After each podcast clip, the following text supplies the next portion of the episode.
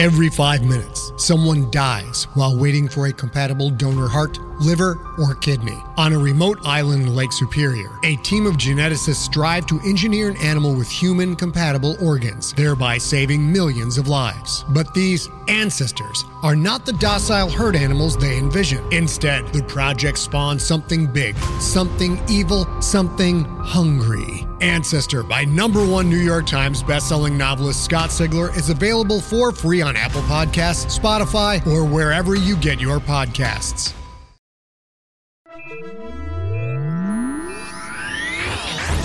Lightspeed. Hello, and welcome to the Lightspeed Magazine Story Podcast. I'm your host, Jim Freund. Lightspeed Magazine is edited by John Joseph Adams, and our podcast is produced by Skyboat Media. Today's story is A Touch of Heart by Alvaro Zinos Amaro and Adam Troy Castro, performed by Stefan Rudnicki.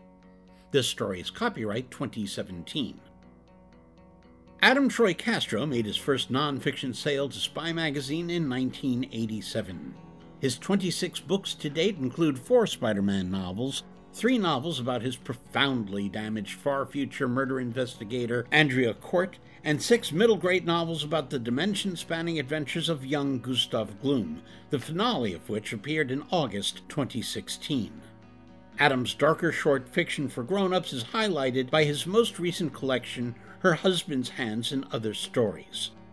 Adams' works have won the Philip K. Dick Award and the Seiun and have been nominated for eight Nebulas, three Stokers, two Hugos, and many international awards. He lives in Florida with his wife Judy and either three or four cats, depending on what day you're counting and whether Gilbert has escaped this week. Alvaro is co author with Robert Silverberg of Travelers of Worlds Conversations with Robert Silverberg and When the Blue Shift Comes. Alvaro's more than 30 stories have appeared in magazines like Analog, Nature, Galaxy's Edge, Lackington's, Mothership Zeta, and Farrago's Wainscot, as well as anthologies such as The Mammoth Book of the Adventures of Moriarty, The Mammoth Book of Jack the Ripper Tales, The Year's Best Science Fiction and Fantasy 2016, Cyberworld, This Way to End Times, Humanity 2.0, and An Alphabet of Embers. Alvaro's nonfiction has appeared in the Los Angeles Review of Books, Tor.com, The First Line, Asimov's, Strange Horizons, Clarkesworld, Foundation, the New York Review of Science Fiction, and Intergalactic Medicine Show. He also edits the Roundtable blog for Locus. Alvaro may be found at his website, Twitter, and elsewhere online. So, it's time to buckle up. We're going to light speed. A Touch of Heart by Alvaro Zinos Amaro and Adam Troy Castro. My desolate autumn firefly is eclipsed by goblins. My insatiable speck of dust is mocked by trolls. Pu Songling. Preface to Strange Tales from a Chinese Studio. Many years ago, in Shandong Province, there lived an unfortunate farmer by the name of Dou Zhuo. Like most of us who walk this teeming earth, he was trapped in the circumstances that fortune had provided him. He owned a patch of land that supported crops only after back-breaking effort, and then with results that betrayed its resentment of the demands he put on it.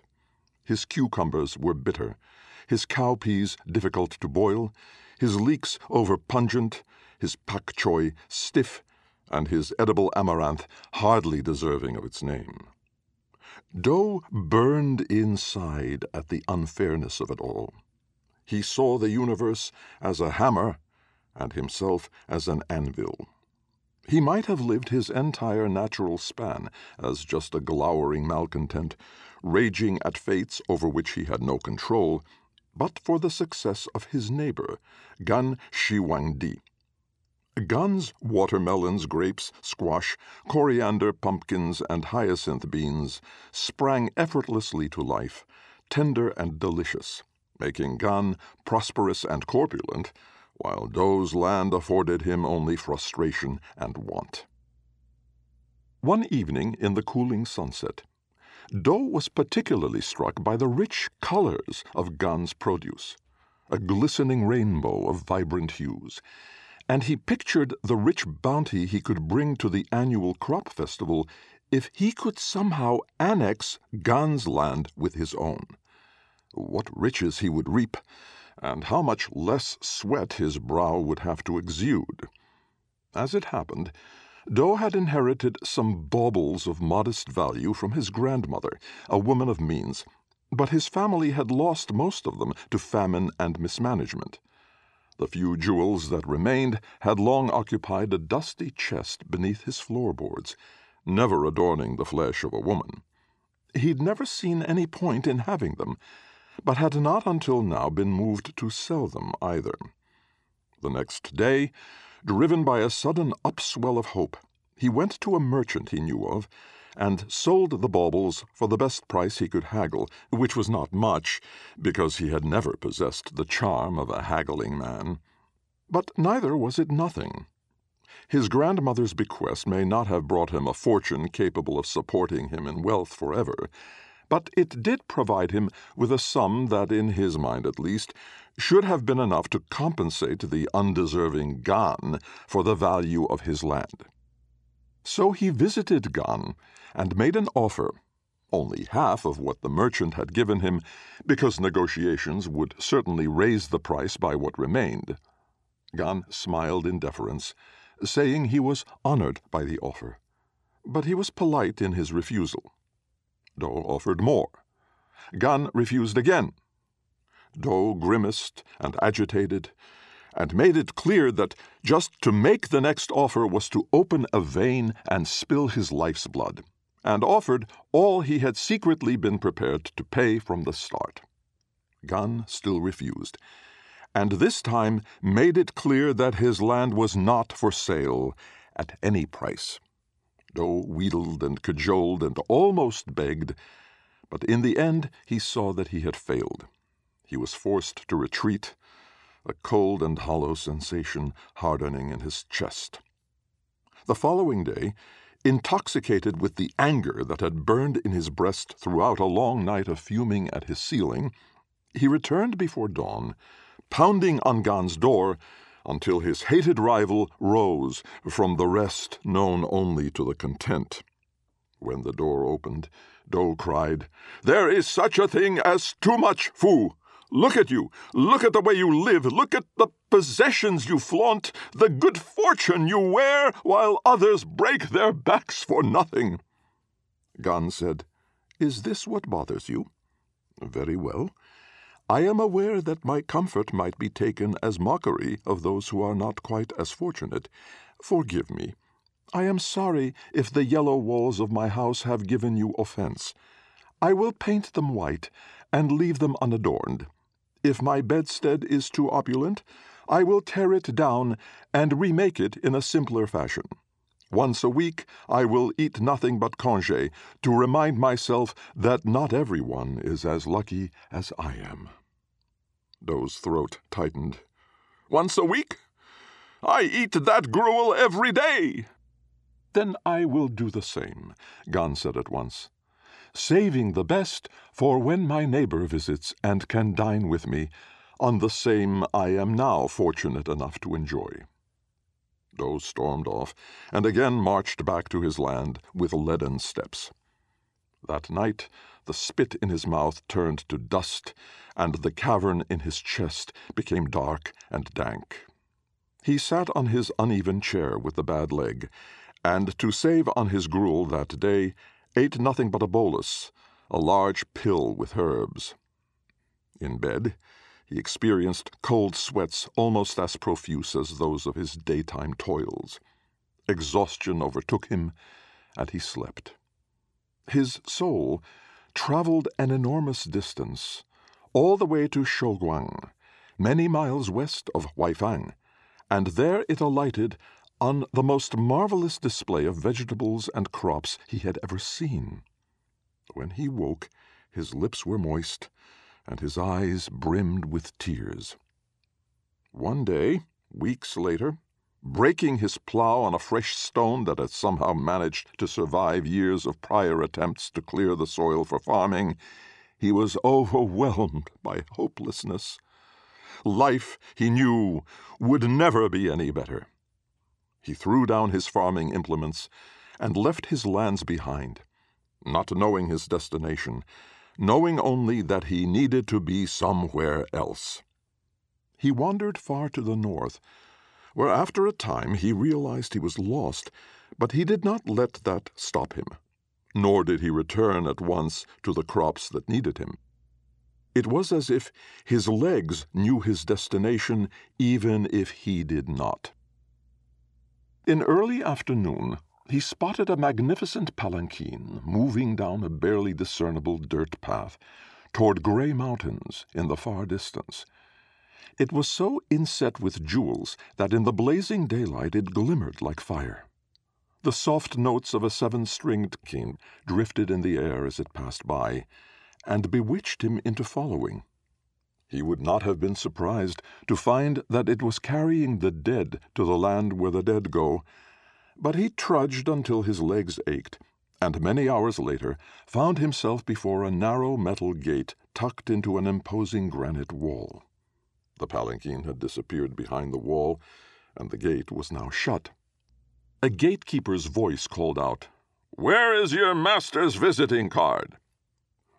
Dou had seen one of these cards many years before, when his wife was still alive. They were strips of red paper, seven inches long and three and a quarter inches broad, and bore a visitor's name. Servants carried them as credentials. He said, I have no card. I am my own master.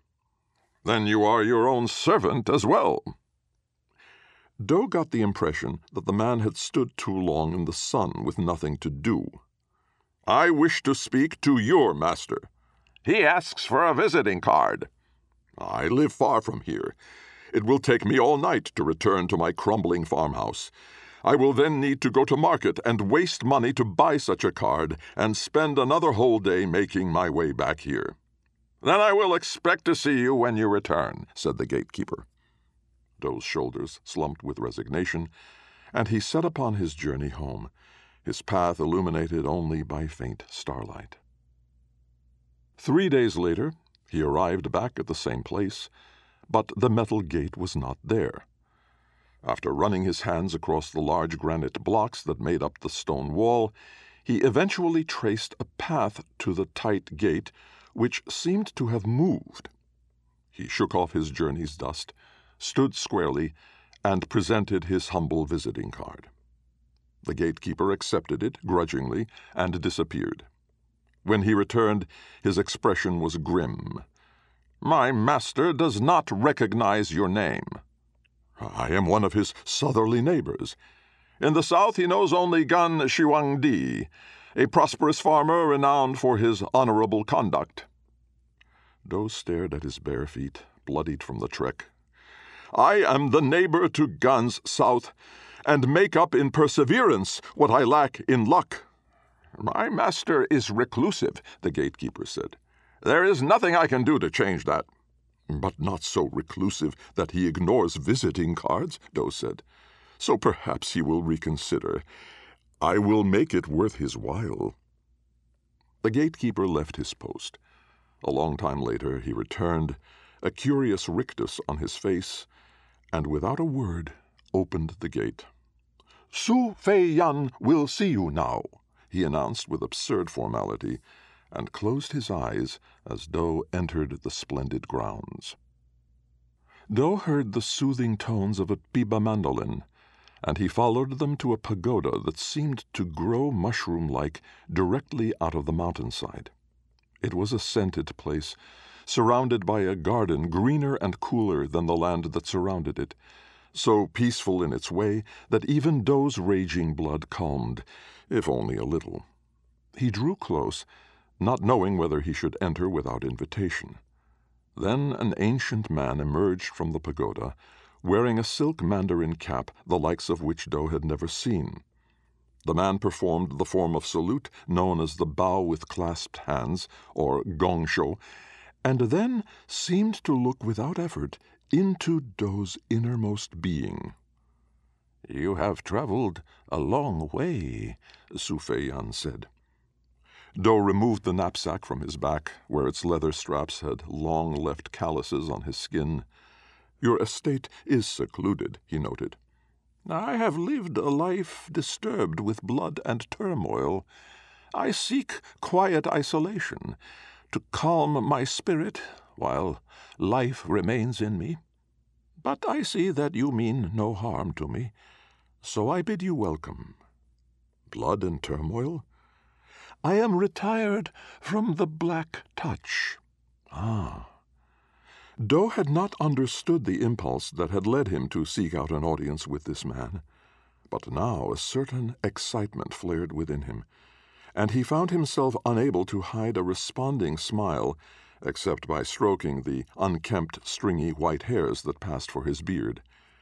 I heard of your order once when I was a child. They were said to be the most divine assassins in the county, in the prefecture, or perhaps the province, or quite possibly the whole land. Divinity is not to men, Su said. It is true that those in the order can perform tasks that you might consider miracles, but only in the service of reducing the labor required by our various commissions. We have always believed that in those cases where one can solve a problem by crooking a finger, it disturbs the world less to do so than by making it a labor for oxen. But you are a talented assassin, are you not? Without explanation, Su bent forward and picked up a stone. He held it up to the sunlight, as though to examine its finer features, and then promptly put it into his mouth and ate it. Assassination is the most blunt of our methods. We know six modes of transmigration and seventeen ways to manipulate the vital energy ki that flows through the tripartite mid region of the human body. We can puppeteer the mind, waltz through walls, reel in time, transform colors into sounds, and words into daggers. We can also submerge secrets in the vortices of the twin rivers of space and time, where only we can retrieve them. Next to these arts, the ability to end a human being is mere sleight of hand. But yes, I have killed in the service of restoring life's balance or solving those problems that could not be resolved in any other way. Please do not tell me that it is what you want. It is. I offer my life's savings in exchange for the death of my neighbor Gan Shi Huangdi. Su nodded, then seemed to disappear in a flash of sudden movement that left him speaking to Dou's back. It is said that neighborly piety and respect are the root of benevolence. Dou whirled on hearing Su's voice from such an unexpected direction. Benevolence without bread is like sky without air, he said. Su reappeared in front of him. And how would Gan's death restore life's balance?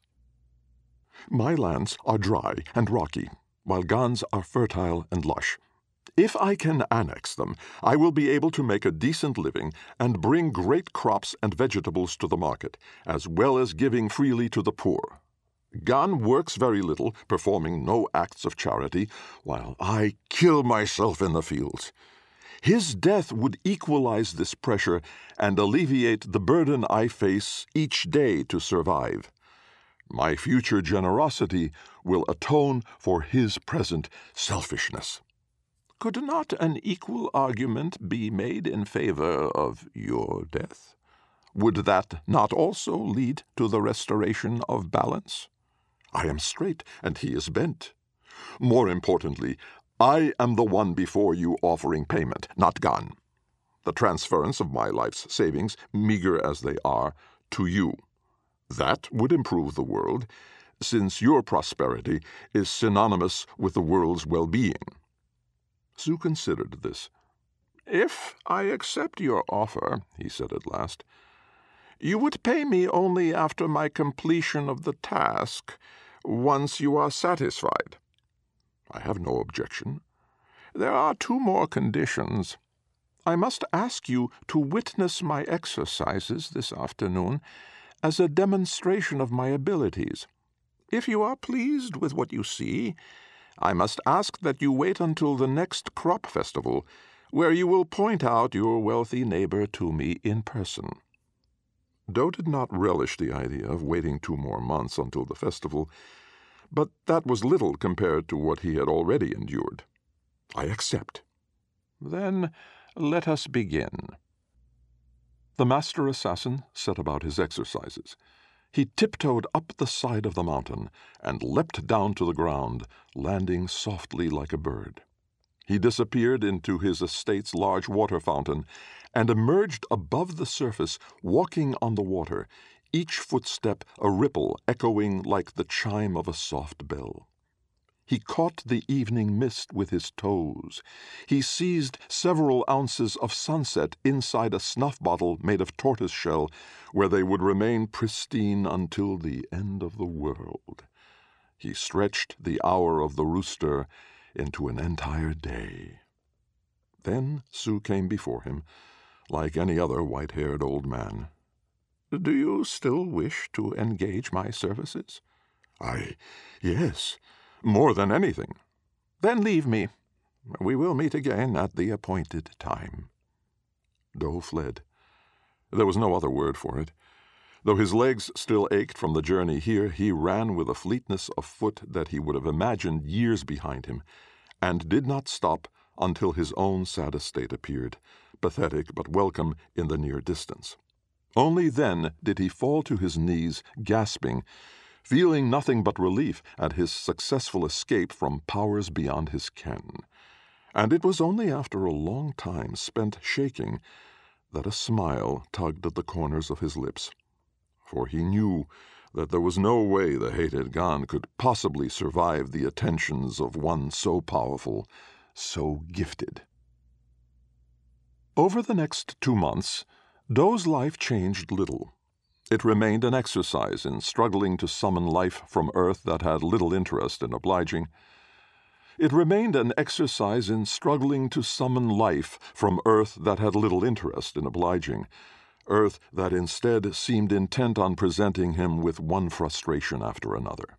He slept poorly, woke exhausted, and drove himself to worse exhaustion, battling the pests that seemed to mock his sweat while holding Gan's sacrosanct. At night he lay awake, desperately holding on to the memories of his visit to the assassin, while fearing those delusions brought on by hunger.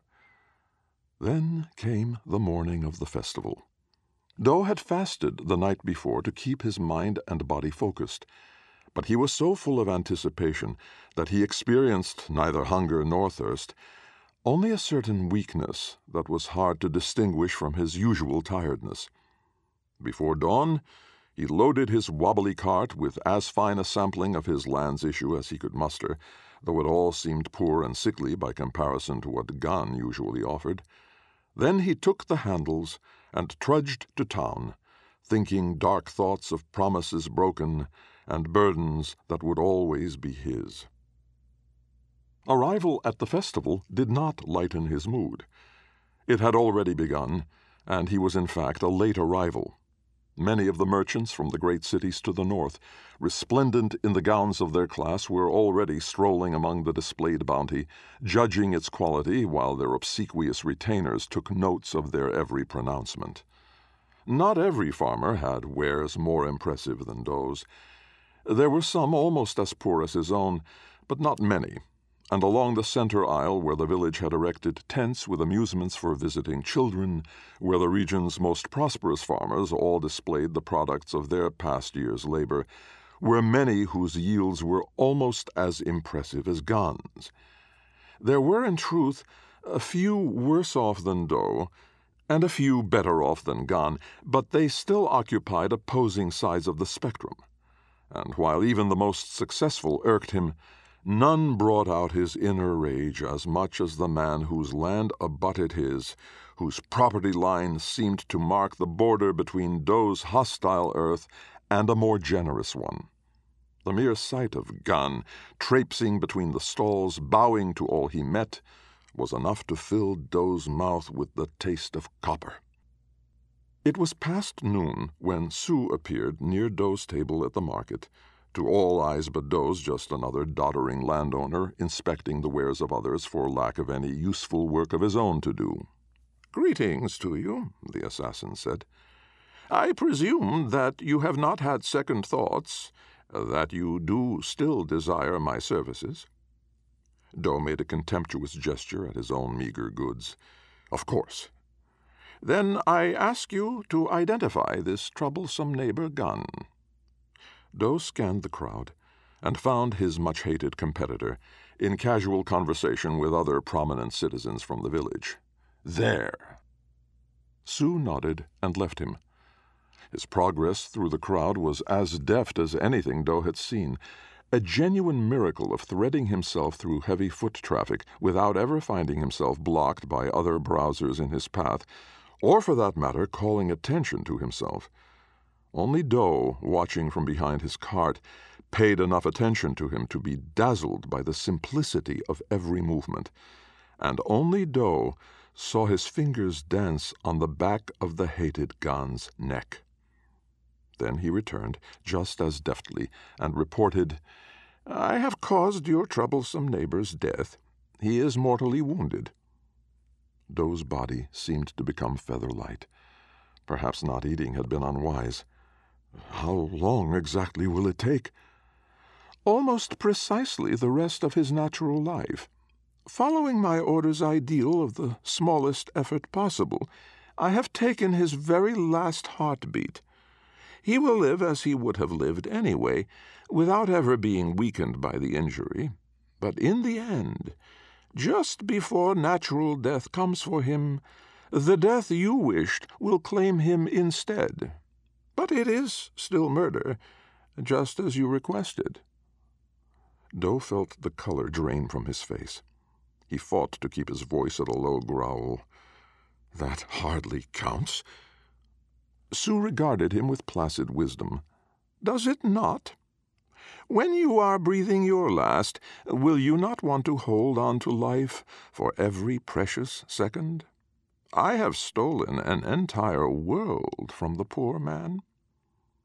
In that moment, several customers decided to sample Dou's goods, and Su disappeared. When the customers moved along to the next table without purchasing anything at Dou's, the assassin returned, waiting for his response. Dou struggled to keep his voice civil. I don't want my neighbor spared a second of pain when he's old and dying and yearning for death. I wish him to die now. This was our arrangement. I withhold payment until such has been delivered. Ah, Su said. You should have specified. I will try again. This time he wove his way through the crowds and reached Gan's table. He moved like a scrap of silk caught in a high wind, weightless and beautiful, until he struck Gan on the neck with an open palm. This time Gan went pale and fell to his knees, his eyes rolling back in his head like any other man whose body has betrayed him. A few nearby onlookers cried out, certain that something had gone terribly wrong.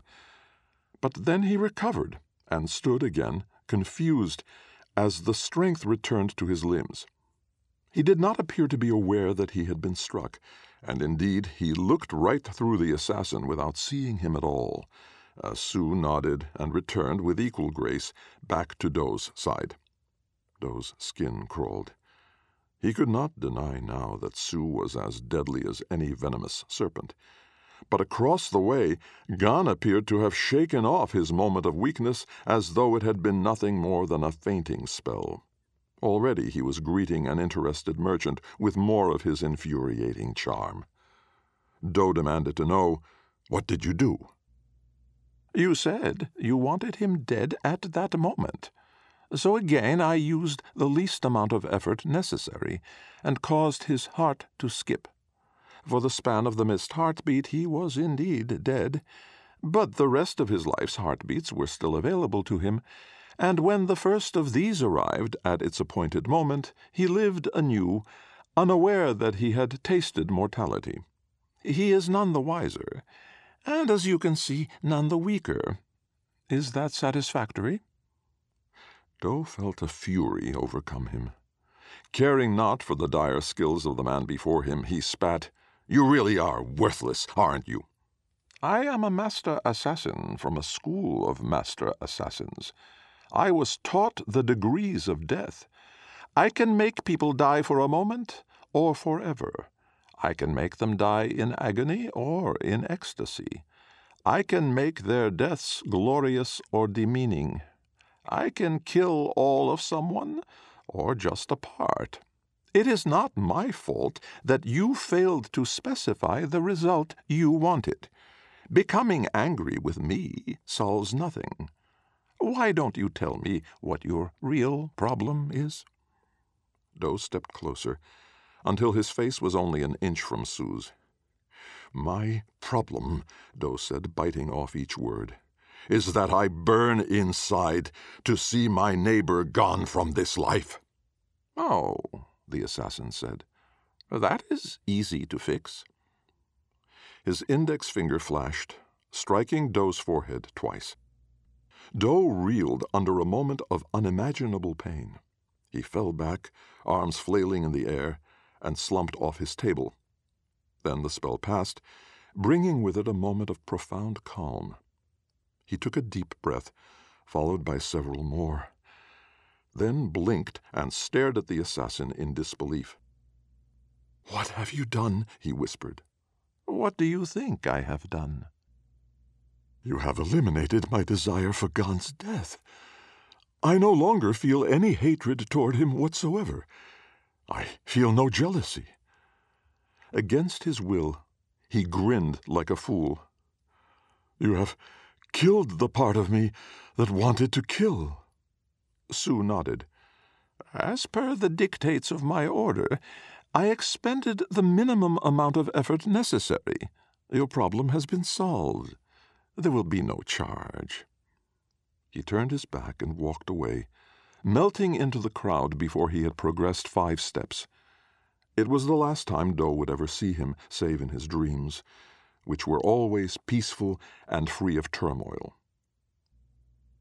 That night, to celebrate his freedom, Dou brewed the dragon phoenix cake tea that his wife had been so fond of, and he slept like a child.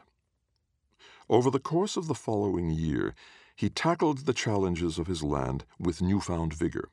He was rewarded with succulent balsam pears, sweet onions, crisp mild radishes, and bushels of tender water spinach. On one occasion, he found himself in need of an additional kuan, or iron plowshare, and after only a slight hesitation, asked his neighbor Gan. Gan at once lent it to him, and with it Dou planted long lines of cabbage seeds. Some time later, after a particularly bountiful day, Dou invited Gan over for evening tea, and they exchanged a pleasant conversation. Dou had Gan sample his fruits and vegetables, and after tasting them, Gan's face seemed to glow with an inner light, particularly when he tried the cabbage. The following week, Gan returned the favor and this time Dou sampled his neighbor's produce. They talked with an easy camaraderie about their lives, and Dou discovered that Gan had never married, for he had always been too devoted to his farm. Gan expressed his sympathies when Dou spoke fondly of his wife and the years they had shared together before a fever had taken her. The conversation grew thoughtful. Night fell. Bright stars bejeweled the tapestry of night and a consoling zephyr blew through the cracks in Dou's door.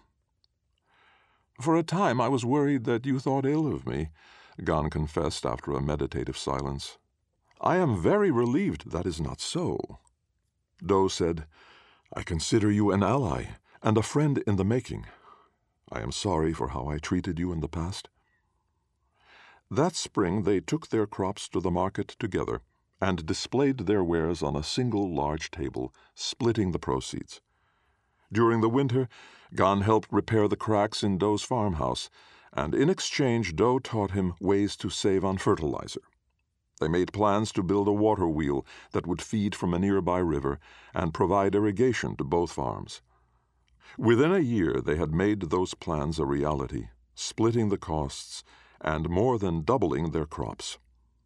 By the summertime, the two men, middle aged, agreed to get together for a game of xiangqi once a week, and they kept this tradition alive for many years, not allowing even illness to interfere. And so time passed.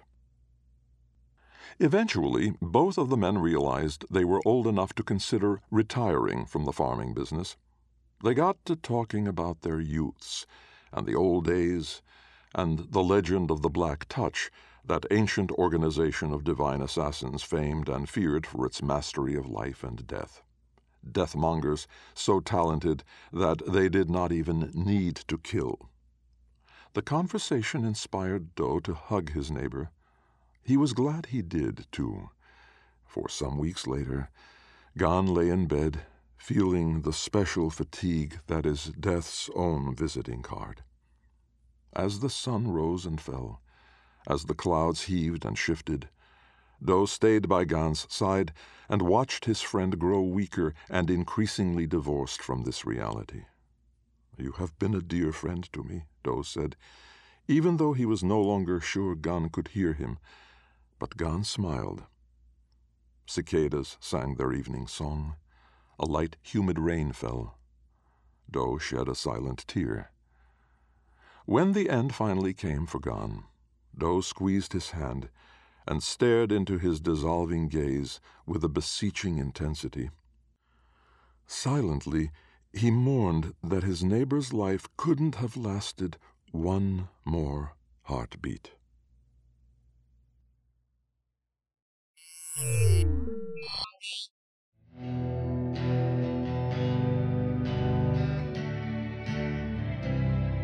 Welcome back.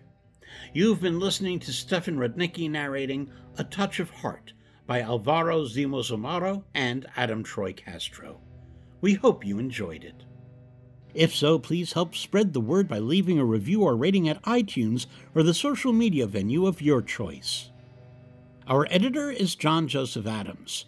If you are not already a subscriber to our Hugo Award winning magazine, check out our many options at lightspeedmagazine.com slash subscribe. Our sponsor this month is John Joseph Adams Books, the science fiction fantasy imprint from Houghton Mifflin Harcourt. In fact, this month's issue of Lightspeed includes an excerpt of Bannerless by Carrie Vaughn from that very same imprint. Skyboat Media, the most respected independent audio production team on the West Coast, produces the stories for this podcast. They are headed by the Audie and Grammy Award winning narrators Stefan Rudnicki and Gabrielle de Cuir. Be sure to check out their website at skyboatmedia.com. Music and sound logos are composed and performed by Jack Kincaid. Post production for Lightspeed is in association with yours truly. Thanks for listening. That's all for now. See you on the Bitstream. I'm Jim Freund, wishing you cheers from all of us at Lightspeed.